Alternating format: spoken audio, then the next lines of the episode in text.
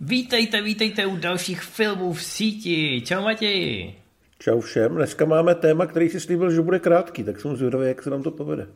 no, vymyslel jsem ho na poslední chvíli. Je takový až filozofický. Máme samozřejmě říjen, teď nám tady začnou přibývat ty celovečeráky geometrickou řadou, protože některý VOD budou sázet i na tu award season, to znamená, budou lovit zlatý globy, možná i Oscary. Tentokrát v tom říjnu to ještě tak jako nevypadá, ale nějaký zárodky tam asi jsou.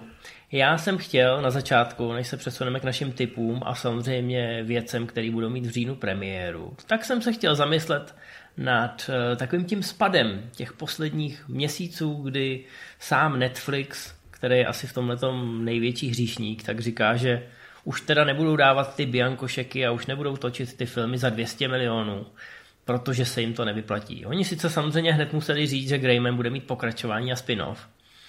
Je otázka, jestli teda to dodržej, protože po tom filmu neštěknul ani pes. A jestli si dobře vzpomínáte, tak Bright 2 eh, nám taky slibují poměrně dlouho. To je pravda, no. Ale já no. jsem se nad tím zamýšlel v tom smyslu, že když se podíváme na letošek, tak Netflix měl řadu mnohdy i nečekaných úspěchů se seriálama a minisériema. Ať už šlo o úplně nové věci, eh, nebo samozřejmě o pokračování zajetých uh, značek. A dává se do toho čím dál tím víc peněz, ale když si to člověk spočítá, tak i u těch nejdražších, teď nebudeme brát v úvahu anomálie typu Pán prstenů, kde jedna epizoda stojí 50-60 milionů dolarů. Ale stejně i... hnusná. Ano, to je, ale to je zase úplně jiný problém. Tam, tam mám zase ne, já jako... jenom potřebuju tuhle informaci šířit dál, aby se třeba nestalo nějakým společenským, uh, společenskou schodou, že ten seriál vypadá dobře. To by mě hrozně mrzelo, když bych proti tomu mohl něco udělat. Tak to dělám. Rozumím, rozumím. Ale přijde mi, že eh, u toho Netflixu, i když se za ty seriály utrácí hodně peněz, tak pořád ještě za těch 200 milionů dolarů, který je stojí ty jejich velký důležitý filmy, pořídíš celou jednu sezónu ze který potom žiješ díl, můžeš to šířit na tom internetu podstatně jednodušejc. Zkrátka mi připadá, že ty seriálové značky jim zkrátka fungují. Že jsou přes všechnu svoji snahu být dalším velkým hollywoodským hráčem, tak přes všechnu tu snahu jsou pořád ještě spíš tou televizí. A možná by se toho měli trošku víc držet a soustředit se primárně na ty seriály. A nebo vykrejovat ty Ono se tomu říká mid-budget. Já jsem to mám pocit nedávno řešil i v nějakém článku. My když mluvíme o akčním filmu, tak mid-budget je samozřejmě od 50 do 100 milionů dneska. Ale když se mluví obecně o všech žánrech, tak ten mid-budget klidně začíná na 20. Jo, je to, jsou to ty filmy mezi 20 a 50 milionama, ty, co se právě vždycky vyrojí před těma Oscarama. Ale za tyhle peníze pořídíte ve spoustě žánrů hodně muziky, a myslím si, že na tohle by se právě ty VOD měly soustředit, protože za ty peníze si tam můžeš dovolit i řadu neúspěchů, experimentů, slepých uliček. A připadá mi, že momentálně třeba Apple tohle a Amazon vlastně do jistý míry taky, tohle dělají mnohem líp a efektivněji než ten Netflix. No, to máš určitě pravdu. A tady už asi bylo všechno řečené, proč to nefunguje, protože jim dávají ty biankošeky. Oni se žerou tvůrci, kteří by to měli zvládnout, ale málo kdy to zvládnou, protože jim pořád chybí ty producenti, ale to bychom se opakovali, to všichni víme. Takže je dobrý, že ten Greyman, že se u něj asi spálili. Ale ta cesta k tomu úspěchu přes seriály dává smysl. Já si teda myslím, že by to měli udělat trošku, jako to dělá třeba dneska Disney, kde mě to baví, že vypustili tři díly Andora, který jsou svým způsobem uzavřený a pak to budou sypat tak, jak to dramaturgicky dává smysl. Já nepotřebuju mít 10 hodin v kuse na jednou. Pokud je ten seriál postavený tak, abych dostal tři hodiny, pak dvě, pak další tři a pak se to ukončilo. Takže si myslím, že roztáhnout to by nebyl, nebyl úplně jako blbej tah a přizpůsobit tomu samozřejmě to vyprávění. Ale hlavně mně připadá nesmyslný, že oni se pořád pokoušejí za těch 200 milionů vytvářet nějaký nový série a nový značky, který vlastně nikdo nezná. Greyman je, to jsem pochopil, v celku populární e, knižní série, ale není to žádný velký hit. Přitom tady leží spousta filmových sérií, které kdyby se vrátily, tak fanoušci budou minimálně zvědaví. My jsme se vlastně před natáčením bavili a jenom takhle z fleku jsme vytáhli Barbara Konana nebo třeba Nekonečný příběh, kdyby na to koupili práva. Natočili podle toho jeden, dva filmy. Kdyby byli dobrý, tak by to bylo ideální, kdyby byli blbí, tak budou minimálně úspěšní. Pak to podejít jako seriál a šlo by to. Teď jsem se tady rozklikl uh, seznam sérií, které by měly být ukončený. Jsou tady jako věci, které asi nepotřebuje nikdo, aby se vraceli. Je tady Divergence, je tady Assassin's Creed ale třeba na nový nezvratný osud čekalo strašně dlouho. Teď už se chystá pro HBO Max, ale podle mě to je značka, kterou kdyby sehnali, tak by nestála moc peněz. Reálně podle toho natočit film by taky nebylo drahý a byl by to velký hit. Oživit Desperada. Taky si myslím, že by to dávalo smysl. A taky si myslím, že by to nemuselo stát 200 milionů, ale 80. Jo. Přitom, přitom v seriálech se tohle to děje. Jo. Vem si, že zrovna Netflix je na to expert že když je nějaký seriál, který skončí brzo, protože ho zařízne nějaká klasická network TV, nebo třeba YouTube, jako to bylo v případě Cobra Kai, že už neměli peníze na tu původní tvorbu, eh, tak se prostě ty seriály dneska, dneska už i ty tvůrci za to lobujou, že když je něco takzvaně exnutýho, dostanete tu sekeru v normální televizi, tak ty tvůrci hned spustí ty sociální sítě a hned říkají fanouškům, hele, náš seriál je i na Netflixu, koukejte na ně jako o život, když tam uděláme pořádný čísla, budeme mít dobrou vyjednávací pozici a pak třeba z nás ještě tu jednu sezónu dostanete. A my budeme mít čas tu jednu sezónu, aby jsme ten děj dovedli do uspokojivého konce. To se stalo u Manifestu, což je takový mystery drama o letadle, který zmizí a pak se po pěti letech objeví a lidi z něj mají super schopnosti. A opravdu to zafungovalo na Netflixu, minimálně v Americe na to koukali lidi jak diví a teď už prostě poslední sezóna je financovaná Netflixem. Eh, stalo se to i u, teď nevím, jak je to v češtině, ale Arrested Development taky měl, mám pocit, že poslední sezónu někde na VOD. Takže ano, může, může to fungovat i takhle, že oni dotočejí prostě poslední sezónu nebo převezmou ten štafetový kolík, že jo, Cobra Kai už má teď víc sezon sponzorovaných Netflixem eh, než YouTube. A není důvod, proč by se to nemělo stát u těch vyhaslých eh, filmových licencí, jak naznačuješ. Budeš mít tady, je hlavně, tady je hlavně důležitý podle mě to, že i kdyby natočili sračku, tak to stejně bude hit, protože ty lidi budou zvědaví a nemusí ani hnout prstem, nebo doslova můžou i jenom hnout prstem, aby se to pustili. Jo, když by ta sračka šla do kin, tak to samozřejmě bude průšvih, ale tady by to během toho jednoho víkendu toho Konana 3, ve kterém by hrál nějaký John Cena, prostě podojili úplně strašlivým způsobem. No a mluvilo by se o tom, i kdyby, to, i kdyby to bylo hodně špatný, tak by se ano. o tom mluvilo, co jste to udělali s tou naší značkou. Eh, samozřejmě možná tady jako chceme něco, co ve skutečnosti nechceme a je to vidět u Disneyho a do jistý míry na HBO, kde oni křísejí ty svoje staré značky a buď je sypou do průměrných seriálů, nebo v horším případě jako sám do maloni vyloženě to pochčijou a znesvětějí. No. Ale pak Takže... to máš Predátora, který byl samozřejmě původně Foxovský. Máš tady velmi zajímavě vypadajícího Hellraisera a to jsou přesně ty věci, o kterých tu mluvíme. To jsou ty filmy, které hmm. budou stát nějakých 60-80 milionů. V kinech by to měli složitý. Lidi si to doma pustí, protože znají ten název. Když to jsou navíc dobrý filmy, tak to rezonuje. O Predátorovi opravdu se mluvilo měsíc v kuse, že jo? spousta lidí to vidělo víckrát, protože prostě můžou se to proklikat na, eh, na tu bitku s francouzema a takovéhle věci. A ta série je podle mě v mnohem lepší formě, než kdy byla třeba od druhého dílu. No, tak uh, vidíte to, dámy a pánové, já jsem začal s tím, že by měli točit ty seriály jako normální televize a nekašlat, uh, jako vůbec se vykašlat na ty filmy. A Matěj to vidí zase z druhé strany, že by měli za relativně malý peníze zkoušet resuscitovat uh, už hotový franšízy, protože tam už ten divácký zájem je na začátku daný. Není to jako u toho Greymana, kdy musí na sílu to prostě někam tlačit a ono to nevyjde.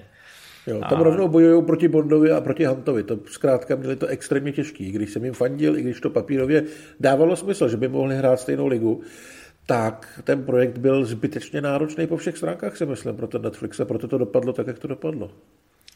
Je to tak, napište nám do komentářů ideálně. Pokud nás posloucháte na podcastu, tak běžte na YouTube, najděte si nás na YouTube a napište tam do komentářů, eh, co si o tom myslíte vy. Není to jenom problém Netflixu, myslím si, že každý to VOD teď nějak hledá, nějaký ten svůj ksicht, nějakou tu image. U těch menších úvozovkách, nebo u těch VOD, který mají e, míň těch vyprodukovaných filmů a seriálů je to paradoxně snažší. Já mám pocit, že spousta lidí si předplatí Apple TV, protože se tam toho zas tak moc neděje a že z těch věcí se mnohem s nás dělají ty eventy, o kterých se mluví dlouhý týdny. Nebo který sbírají ten zájem třeba až po tom, co skončí. Eh, když to u toho Netflixu je to opravdu momentálně nepřehledný. Já věřím, že už eh, kolem toho něco dělají, tak doufejme, že si z nás vezmou příklad a vy nám klidně, eh, vy nám klidně napište do komentářů, jak to vnímáte vy z té pozice toho diváka. Nebo jak se to třeba u vás změnilo v posledních pár měsících či letech.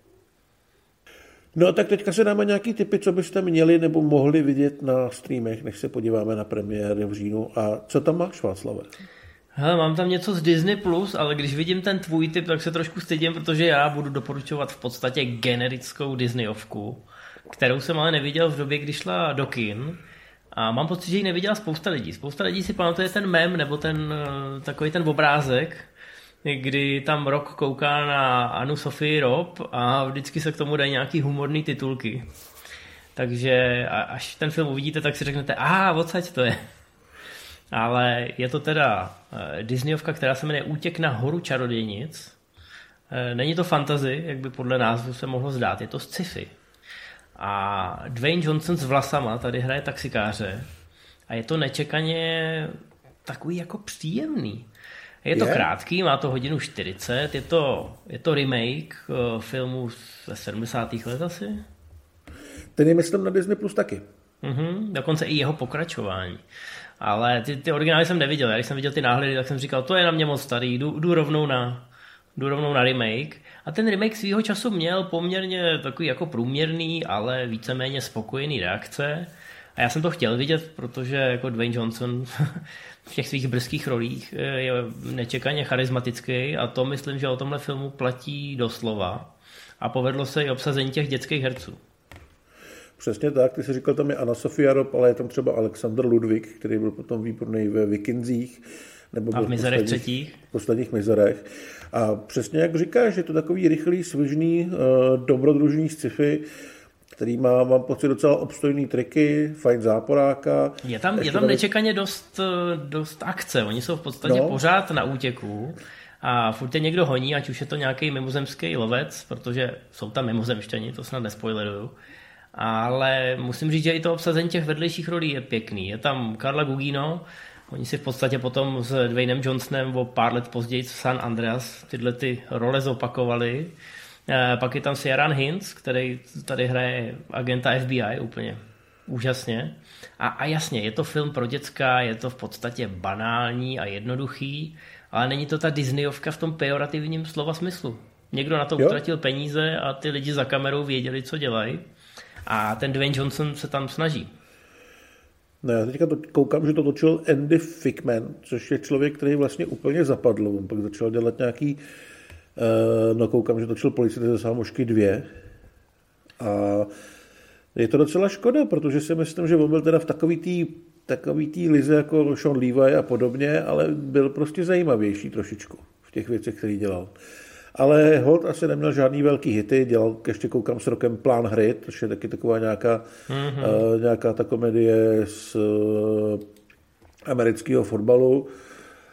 No, ale asi to nebyl příliš výrazný režisér na to, aby se udržel další dobu, ale tohle se mu celkem povedlo. No, já, já beru, že některý lidi asi koulej očima a říkají si, to je takový taťkovský typ.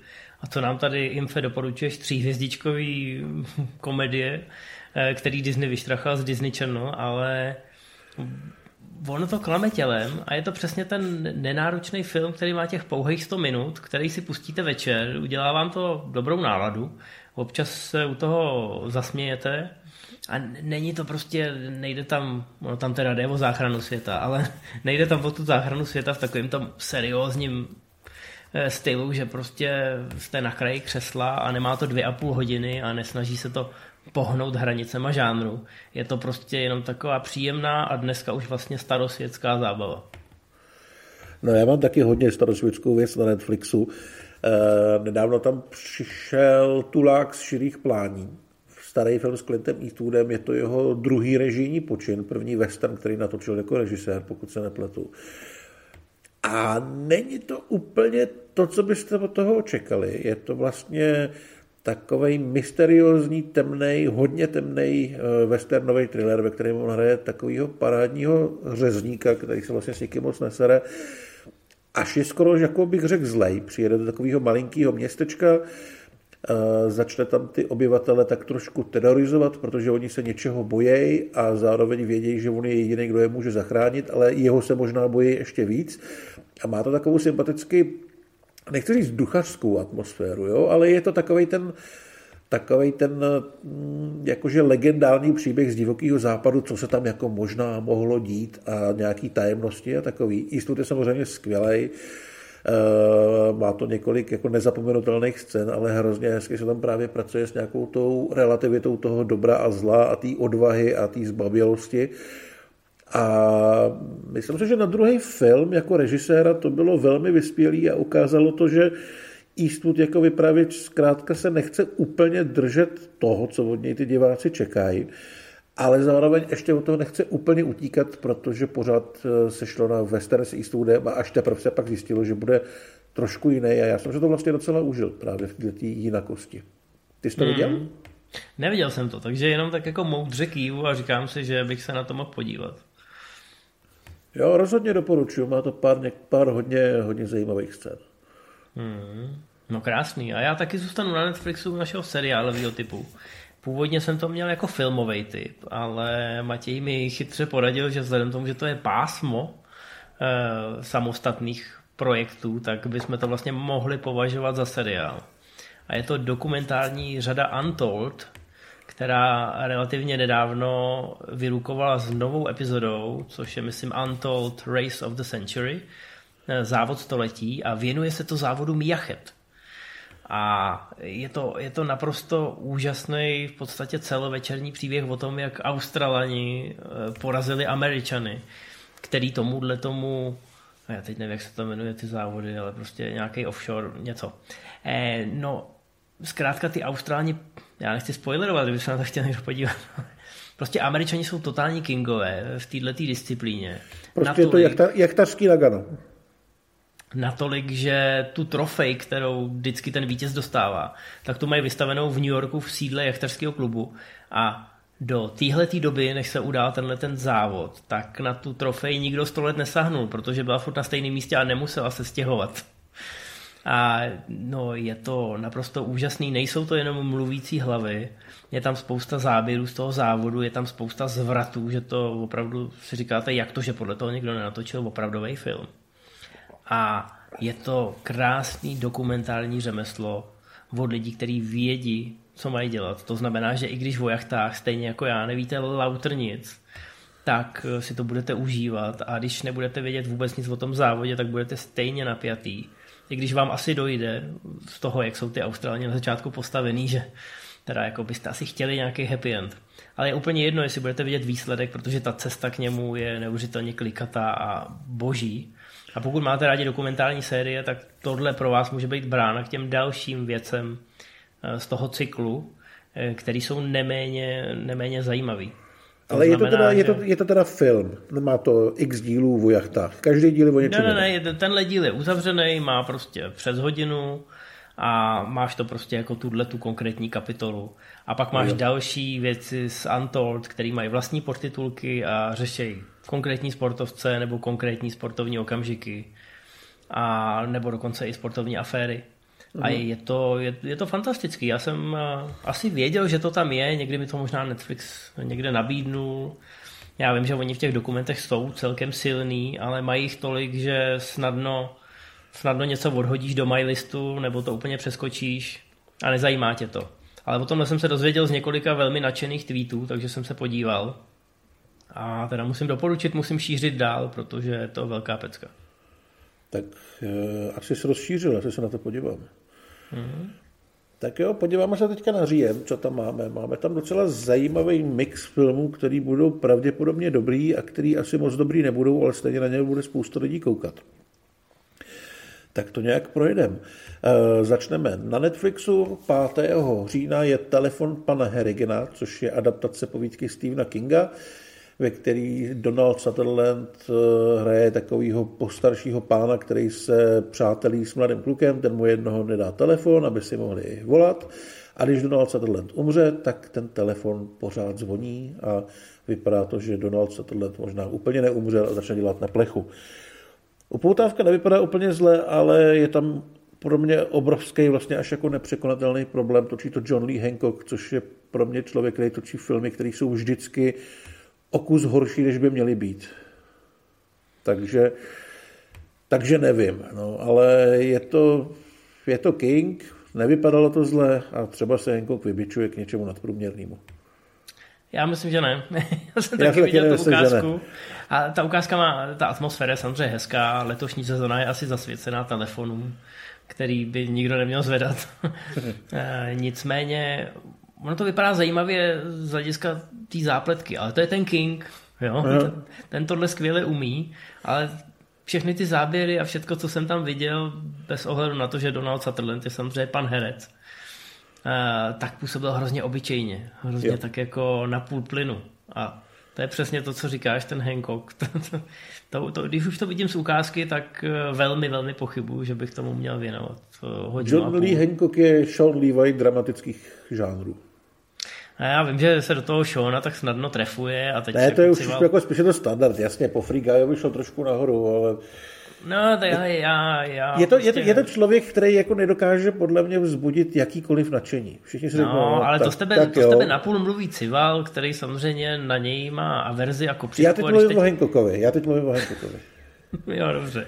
No, Cival nám dneska ráno pověděl, když se samozřejmě objevila novinka o Deadpoolovi 3, takže byl nejdřív hrozně nadšený, že tam teda bude ten Hugh Jackman a pak mu sklaplo, když viděl, kdo to režíruje.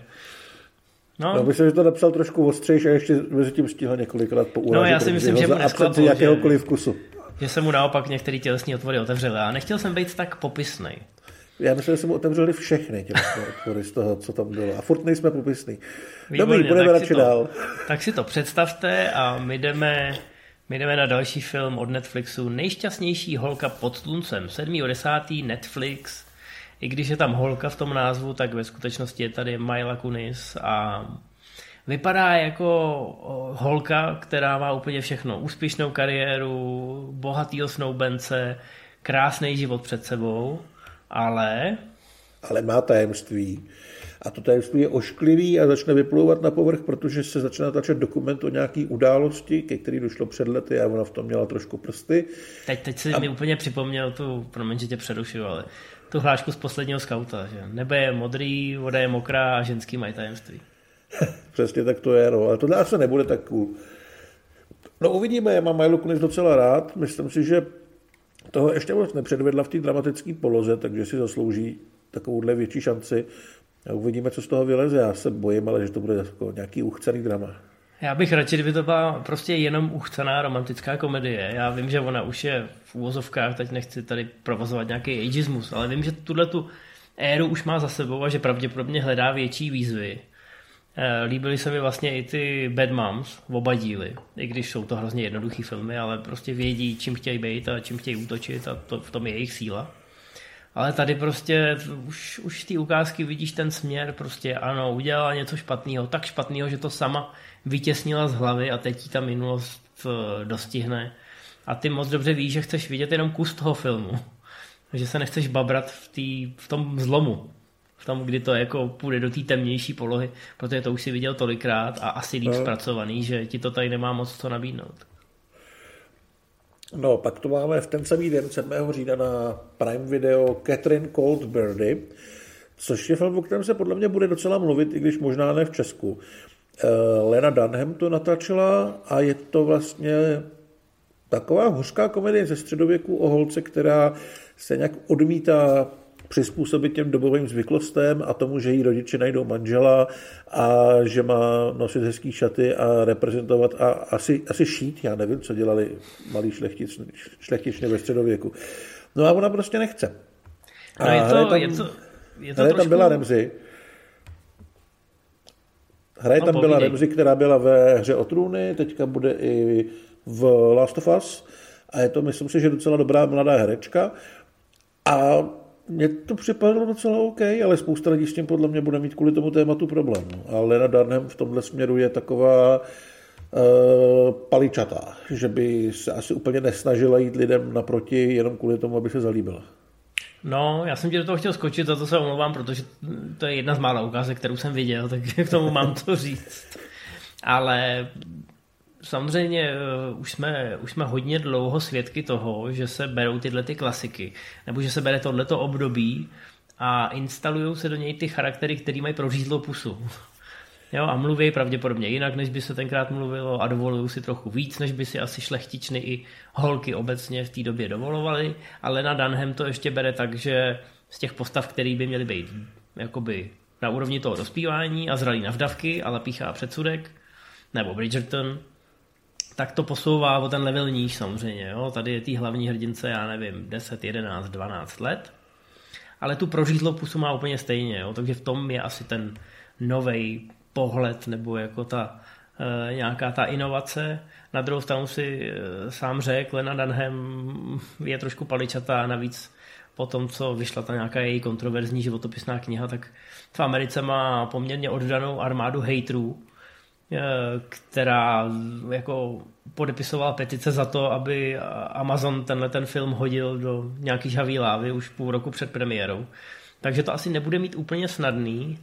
Nicméně uvidíme podle ohlasu, no, jestli to za něco stojí. Já nemůžu Leně Dunham, i když Girls jsem skoro až nenáviděl, tak nemůžu jí upřít určitý talent a jako někdy ho najít musí, že jo? někdy musí přijít na to, v čem je dobrá, tak třeba to bude tady, třeba. No dál tu máme něco, u čeho to bude mít podle mě mnohem jednodušší. 7.10. Eh, opět, tentokrát Disney+, Plus a máme tam uh, Werewolf by Night, novou Marvelovku, která ale není celovečerák, ten film by měl mít nějakých 52 minut a je to vlastně halloweenský speciál, ve kterém se představí nový superhrdina, což je vlastně hodný vlkodlak.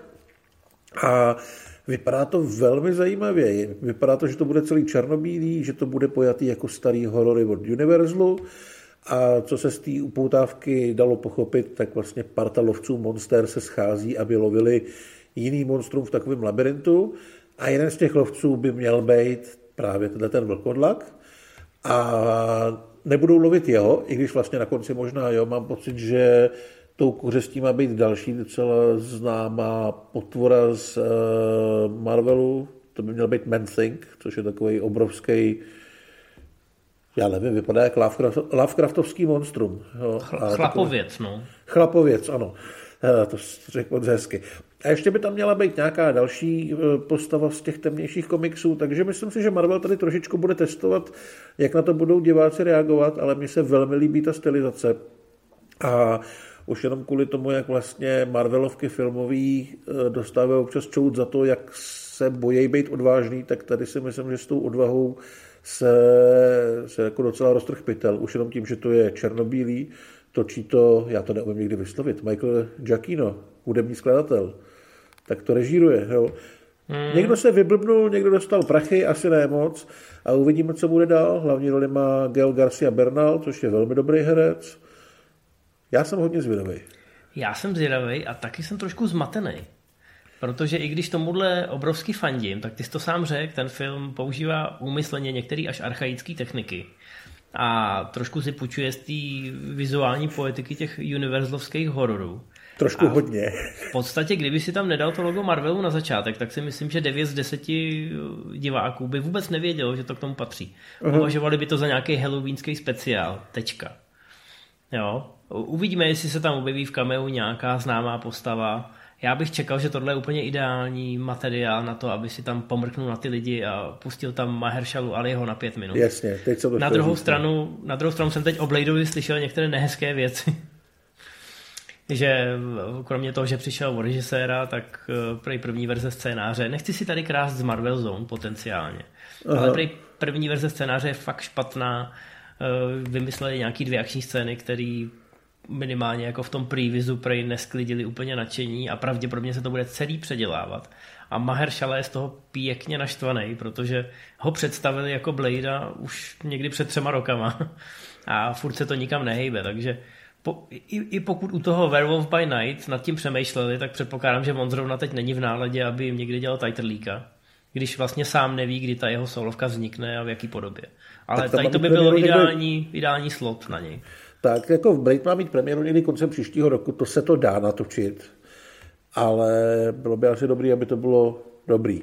Já si myslím, že tady si Disney prostě trošku hraje a chce zjistit, jak moc se budou diváci tvářit na to, že dostanou něco trošku jiného a je to dobře. No, no a protože blíží se, nám, blíží se nám Halloween a většinou jsme byli zvyklí, že teda jako halloweenské věci jsou až na Halloweena, ale protože to obsahuje hodně a VOD taky, tak už asi budeme začínat v půlce října. No, máme tady film, který já neuvidím. Ty taky ne. Ne, a... já jako podle mě je to dost děsivý, ale ne tím způsobem, který mám rád. Tak, je to prokletí městečka Bridge Hollow, 14.10. na Netflixu. A je to komedie, ve které hraje Marlon Wayans a jeho dceři se povede probudit temné síly a teď je musí spolu s tatínkem zastavit. A myslím si, že to je film, ve kterém by hrál Adam Sandler, kde by dva roky zpátky nenatočil tu svoji halloweenskou sračku. Takže teď tam máme Marlona Vejence a já ho nemám rád. Já nechci říkat, že ho nemá nikdo rád. Někdo asi má rád, jinak by nebyl na Netflixu a nedostal by ty peníze. Ale tohle je prostě, to, tohle je na úrovni Madeji. jo? Já chápu, že se tím slušně vydělává, že Marlon Vajans asi ví, co dělá a že si za to postaví další barák, ale já u toho teda fakt být nemusím. No, já nevím, jestli budu chtít být i u dalšího filmu, tam je to trošku složitý. 19.10. na Netflixu thriller Neznámý, ve kterém hrajou Joel Edgerton a Sean Harris. A má to strašně nudný trailer, ze kterého jsem vůbec nepochopil, co by na to mělo být zajímavý. Je to takový, má to být o únosu, ale vlastně tam se nic neděje, je to takový suchý, umělecký, hrozně divně temný, ale prej je to dobrý. Takže jsme se nakonec rozhodli, že to do těch typů dáme. A budeme doufat, že to opravdu dobrý je. Protože zatím vlastně z těch upoutávek hmm. vůbec nevím, jak ten film mám jako divák uchopit. Uh, a ani se mi do nějaký snahy o vymýšlení, jak to uchopit, moc nechce z toho materiálu, co tam vidím. Ale říkám, reakce nejsou zlý, já mám oba ty herce rád docela, takže budu čekat, co z toho vyleze. Třeba budeš unešený.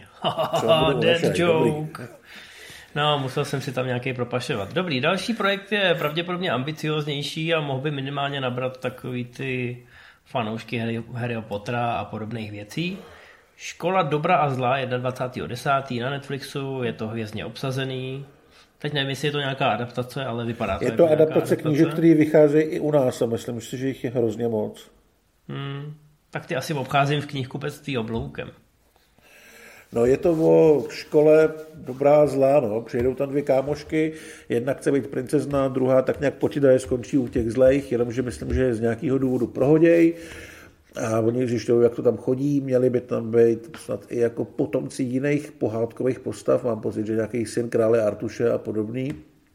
A e, zatím si myslím, že to nevypadá extra vábně. Točil to Paul Fake, který vlastně podle mě, jako když zkoušel naposled velký trikový film, tak z toho vylezly ty ženský krotitelé duchů.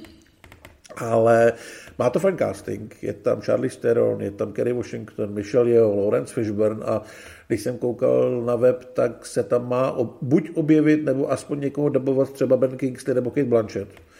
A Netflix by asi byl rád, kdyby se to chytlo, aby to mohli každý dva roky dojít, ale zatím mi to nepřipadá jako něco, co by opravdu mělo být nový Harry Potter, spíš je to něco, co bych hrozně moc chtěl být nový Harry Potter, ale úplně tohle to nemá. Ale no, třeba to překvapí. Tak oni u konkurence teď budou křísit Percyho Jacksona a tohle je v podstatě ideální materiál přímo proti tomu. Takže tak. já si myslím, že to Netflix eh, točí i trošku preventivně, aby v této kategorii měl nějakého zástupce. Jo. No, dál máme Apple TV, taky 21.10. a film, který se jmenuje Raymond a Ray.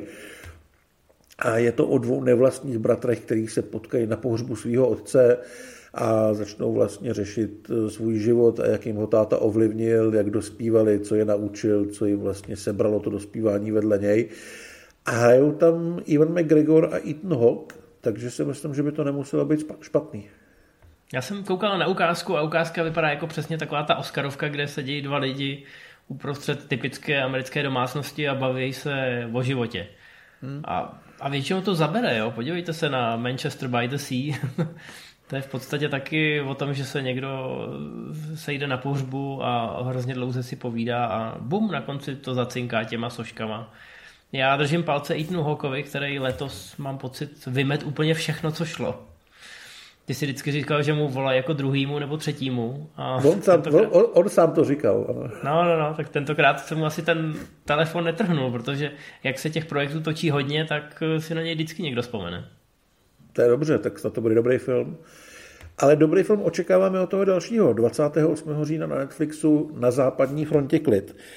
E, velkolepá adaptace slavného románu, která se natáčela u nás o tom, že Eh, když je válka někde daleko, tak si všichni mladí, hloupí kluci můžou hrát na patrioty, ale když se podívají do těch zákopů, že přestává být sranda.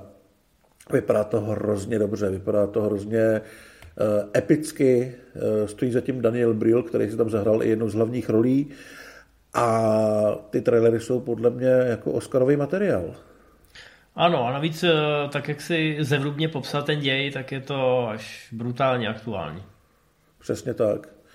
No, pak to máme 28.10. taky na Netflixu něco trošku jiného, ale to je, pro, to, je, to je pro ty kluky, na který jsou ty úvahy o válce ještě příliš dospělácký, takže tady máme něco pro eh, začínající publikum a vypadá to teda vypadá to zajímavě, jako všechno od Henryho Sadika. Tak, je to film Vendel a Wild. Eh, režíruje Henry Selick, který dělal Nightmare Before Christmas, což je naprosto kultovní záležitost dodnes. A mělo by to být stop motion animák, pokud se nepletu, ve kterém se sejdou po letech eh, Jordan Peele a Keegan Michael Key, který byli velmi úspěšní jako komediální duo a pak šel každý svojí cestou a budou tady dabovat takový nějaký mrňavý démony, který vlastně se musí střetnout se zlou jeptiškou, která je jakože hodná. A měl by to být hororový animák a vypadá to fajn a už jsme jednou viděli, že Selik tohle umí, tak snad to zvládne i po druhý. No, mohla by z toho být další halloweenská klasika. Pokud nechcete čekat eh, na to vyřezávání dýní, tak eh, v seriálech se můžete bát už 7.10. taky na Netflixu. Půlnoční klub. Je to horor od eh, Mikea Flanagana, který v tomhle směru je velmi produktivní. A je to o nějakých dětskách, co musí trávit uh, tyhle ty sváteční dny v nemocnici. A Oni musí si... trávit v nemocnici zbytek života. Já jsem to nechtěl psat na tvrdo, ale to je nemocnice, kam se víceméně jezdí umírat. OK. That got done quickly. Temnou úroveň ještě navíc trošku. Ano, ano. No a vypraví si hororový příběhy, protože co jiného v tom životě taky hledat, než trochu toho strachu a děsu. A představte si, že jedna ta historka se jim začne zhmotňovat přímo před očima. Přesně tak. Nebudeme nějak moc konkrétní. Je to vlastně uh, adaptace knížky, která vyšla kdysi dávno i u nás v rámci Stop hrůzy, takových těch paperbackových levných hororů, co se prodávali v trafice. A Flanagan řekl, že v tomhle případě chce natočit něco tradičnějšího, něco, kde se bude méně filozofovat a mluvit a víc strašit. Tak uh, on svoje publikum má, ale možná, možná od něj bude mít v tomhle případě trošku nerealistické očekávání ale řemeslo v Hollywoodu v tom hororovém žánru umí asi jako málo kdo v současné době, takže to bude nejspíš stejně dobrý. Hmm, hele, já teď eh, se trošku prohřeším proti tvým pravidlům a přeskočím, jo. Dobře. Protože to vypadá, máme tady Werewolf by Night 7.10., pak tady máme Půlnoční klub 7.10. A aby toho nebylo málo těch hororů, tak ještě na Hulu, kde je slušná šance, že se to objeví i na Disney+, tak bude Hellraiser což je teda věc, kterou nikdo nečekal. Jako, samozřejmě vždycky se mluví o tom, že teda jako vzkřísíme nějakou hororovou ikonu a dost často to těm, těm tvůrcům nevěříme a pak najednou bum, objeví se ukázka s tím, že za dva měsíce to má premiéru a tohle teda nás překvapilo velmi příjemně. Jo, jo, jo, navíc se točí uh, velmi šikovný David Bruckner, který dělal Netflixovský rituál, Upoutávka taky vypadá fajn, dokonce mám pocit, že lidi ani nemají žádný zásadní problém s tím, že Pinhead je ženská, což je příjemná změna. A teď je samozřejmě otázka, jestli to u nás toho 7.10. opravdu bude, nebo si bude muset počkat, ale já si myslím, že se to objeví. Na Predatora se taky nečekalo. No, je to, ta, ta série Hellraiserů je hodně dlouhá, je taková, má svoje výkyvy, má svoje světlé místa, to je hlavně první a čtvrtý film má taky své dost temný místa. Zkrátka byla to natahovaná série, jak už to bývalo v těch 80. letech nebo i na přelomu 80. a 90. Teď jsme si od ní odpočinuli si myslím dostatečně na to, aby některý z fandů toho originálu to mohl uchopit eh, za správný konec a natočit odpovídající reboot. Ten originál jako do dneška má svoje kouzlo, protože má takový hodně čvachtavý a brutální triky a ta, ta sebranka těch cenobitů, kterým nedokážou rozlišovat mezi bolestí a, a jak se to slastí. říká? Slastí, ano tak eh, to je zkrátka materiál, který nemohl někdo jen tak nechat ležet a vypadá to, že to teda bude dobrý, takže doufejme, že Hulu má další hit ve stylu nového Predátora. Bylo by to super. Pátce bude mít 13.10. na Netflixu, eh, bude tam mít premiéru seriál Vidím vás, ve kterém se rodinka nastěhuje do nového domu, jenže jim tu pohodu začnou trošku komplikovat telefonáty a někdo je sleduje a prostě zjistí, že mají stalkera. Hraje v tom Naomi Watts a dělal to Ryan Murphy, který má teďka úspěchy s Jeffem Dahmerem, nebo Jeffrem Dahmerem, se seriálem o jednom velmi nepříjemném, brutálním pánovi.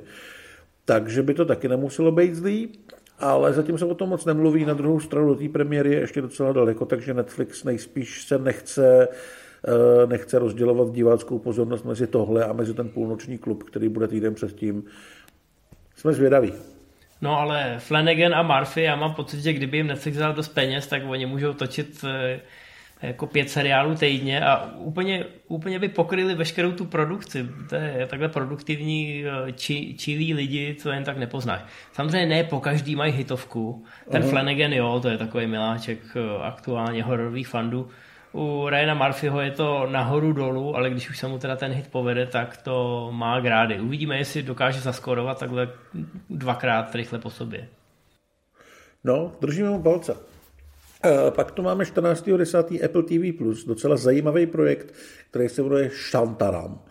A Charlie Hanem si v něm zahraje chlapíka, který utekl z australského vězení, kde mu šlo o život a zdrnul do Indie tam se schoval eh, mezi lidmi ve slamech a začal nějak objevovat, že se dá žít i jinak a že jsou v životě nějaký jiný hodnoty, než který vyznával on.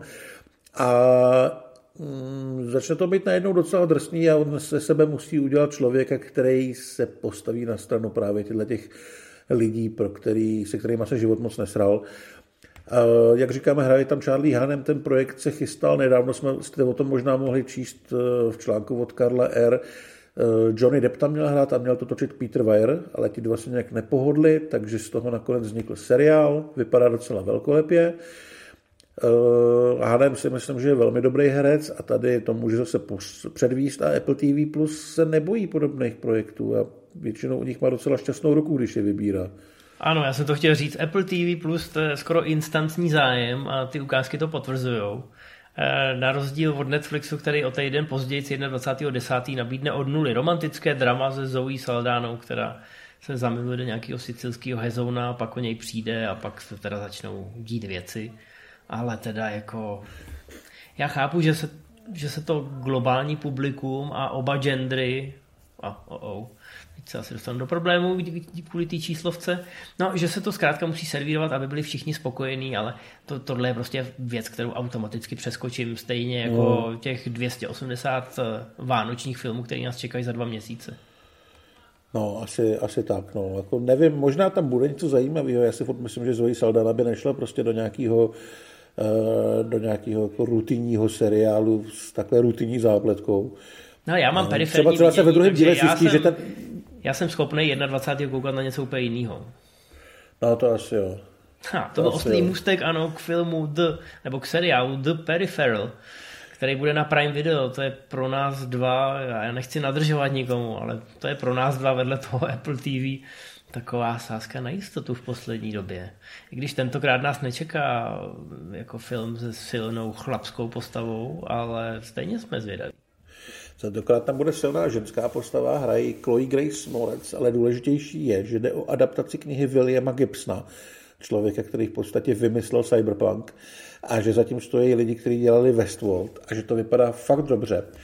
Eh, mělo by se to točit vlastně okolo hrdinky, která pracuje v kyberprostoru a zjistí, že tam možná zahlídla vraždu a pak se to začne nějakým způsobem komplikovat, protože vlastně máme náš svět, máme ten kybersvět, občas se možná někde propojí, občas možná ne. A fakt to vypadá dobře. Vypadá to moc pěkně. Stejně jako vypadá pěkně to, co bude na Netflixu 25.10. A to je kabinet, kabinet kuriozit Guillerma del Tora. My často říkáme, že těm výrazným tvůrcům by se neměly dávat peníze, ale Del Torovi bych klidně poslal peníze i sám, možná i celou výplatu, protože tohleto, bude to taková antologie hororových příběhů a už jenom ty jména, který tam vidím, tak z toho mi jde taková ta příjemná husina po celém těle. Přesně tak, režírovat nebude Del Toro. On něco napsal a produkoval, ale režii dostali jiní. Je tam třeba Jennifer Kent, která dělala Babaduka, je tam Panos Kosmatos, který dělal Mendy s Nikolasem Cagem, je tam Vincenzo Natale, který dělal slavnou kostku a pár dalších docela šikovných lidí. Myslím si, že bude režirovat třeba ještě Guillermo Navarro, což je vlastně, nebo byl dlouhou dobu dvorní kameraman Del Tora. A všechno to budou příběhy, které jsou částečně úplně nový, ale často taky adaptace nějakých slavných předloh, jsou tam ještě dvě věci od Lovecrafta a pak ještě nějaké věci od uh, spisovatelů ze 70. let, ale jednoduše by to mělo být několik dobrých hororových příběhů. Je teda zajímavý, že Netflix to nevypouští do světa všechno najednou, ale postupně. Nebudete teda čekat, protože já mám pocit, že toho 25. těch filmů bude několik a pak budou následovat jeden den potom, druhý den potom a podobně. Žádný týdenní prodlevy tam nebudou. Ale nebude to všechno najednou, což mi přijde dobrý. Mm, no, to, to myslím, že tenhle ten hybridní systém, že se na začátku vypustí těch věcí pár, aby si v úvozovkách zabil ten víkend a zároveň se dostatečně nainvestoval do toho projektu a pak to třeba pouštěj po jednom a pak zase udělají finále, kdy pustí dva díly naraz. Že to je vlastně pro toho diváka poměrně příjemný. Je to takový eh, je to takový kompromis mezi tím binge-watchingem a tím, že musíš každý týden čekat na tu jednu epizodu. Zvlášť tady to dává smysl, když to jsou věci, které na sebe vlastně nebudou navazovat. Mm-hmm. No, my už jsme propálili toho Hellraisera, tam jsem trošku přeskakoval, ale máme tam i další zajímavý projekt na Hulu, 14.10. Taky doufáme asi, že nám spadne do kapsy na Disney+. Plus. Jmenuje se Rosalín a je to Romeo Julie, ale z trošku jiného pohledu. Budeme sledovat uh, sestřenici Julie a to, jak ona vidí svýma očima celou tu situaci a samozřejmě, jak už jsme říkali, u té Catherine Coldbirdy zase to bude někdo s prořízlou pusou. Eh, bude to komedie, to je nutný říct předem. A eh, ta sestřenice je vlastně ex Romea, takže snáší trošku blbě ten velký romantický vztah těch, těch dvou, tý svojí příbuzný a toho svého bývalého a rozhodne se ho, eh, rozhodne se ho sabotovat. A vypadá to docela milé, vypadá to docela zábavně. Hlavně roli tam má, teď se nejsem jistý, jak ona Caitlin Deaver, myslím. A je to docela šikovná mladá herečka. A myslím si, že je fajn, když někdo dokáže tu látku, kterou vlastně zná úplně každý vzít a uchopit ji zase trošičku jinak, ať už to byl samozřejmě Lurman, který to přesunul do přítomnosti a nebo třeba tohle, což evidentně nebude tak dobrý, zajímavý a důležitý, ale proč to prostě neudělat uh, jiným způsobem a nepohrát si s tou látkou, kterou všichni znají a nenabídnout nový úhel podle pohledu. Přesně a bude to takový mladý, takový drzý, což mi přesně k tomu hulu sedí. Zase se vracíme k tomu, že tyhle ty v vozovkách menší VOD, který těch vyprodukovaných věcí nemají tolik, co ten Netflix řádově, tak mají mnohem snažší cestu k tomu divákovi v tom smyslu, že se dokážou vyprofilovat. Že dokážou prostě nahrávat konstantně nějaký cílovce a tak nějak víš, co od těch jejich produkcí můžeš čekat. V dobrým slova smyslu teda. Tak. No a pak tu máme ještě věci, které u nás neuvidíme, možná za pár měsíců, až se k nám dostanou další streamovací služby ale uh, není to tentokrát žádná sláva, takže se nemusíte nějak úplně jako podřezávat kvůli tomu, že vám uteče nějaká pecka. Na Peacocku 6.10. bude seriál A Friend of the Family, ve kterém se zahráli Anna Paquin nebo Colin Hanks. Je to podle skutečné události někdy ze 60. nebo 70. let, že velmi blízký přítel uh, jedné rodiny se až příliš zblížil s jejich dcerou a unesl ji, ale ne jednou, ale několikrát a víceméně opakovaně. a o tom, že člověk občas přehlídne díky nějakému dlouholetému přátelství, že má vlastně za kamaráda totálního psychopata. Vypadá to trochu suše, ale neúplně špatně. Hmm. No, tak uh, fajn, no. To je Peacock, uh, další typ je Paramount Plus. Vás by mělo potěšit, jak Matěj naznačil, že snad za pár měsíců se tady objeví eh, Sky Showtime, což je trošku krypticky pojmenovaný, protože v tom není ani ten Peacock, ani Paramount, ale ve skutečnosti jsou oba zahrnutý v té nabídce spolu s dalšíma věcma. To znamená, že vám přibyde taková služba vše v jednom a tam budou i tyhle ty filmy. Jak si teď naznačil, ani ten druhý Significant Other, který bude mít premiéru 7.10., není nějaká, nějaká velká pecka, i když ukázka není úplně nezajímavá a je tam Micah Monroe, kterou mám docela rád. Já ji mám taky rád tak eh, možná, že to bude něco, o čem se bude třeba trošku mluvit, eh, nicméně samozřejmě asi víte podle těch názvů, že Peacock a Paramount nabídnou služby Paramountu a Universalu, eh, kde je spousta zajímavých věcí. Ale o tom si budeme povídat, až se tu ta služba opravdu objeví.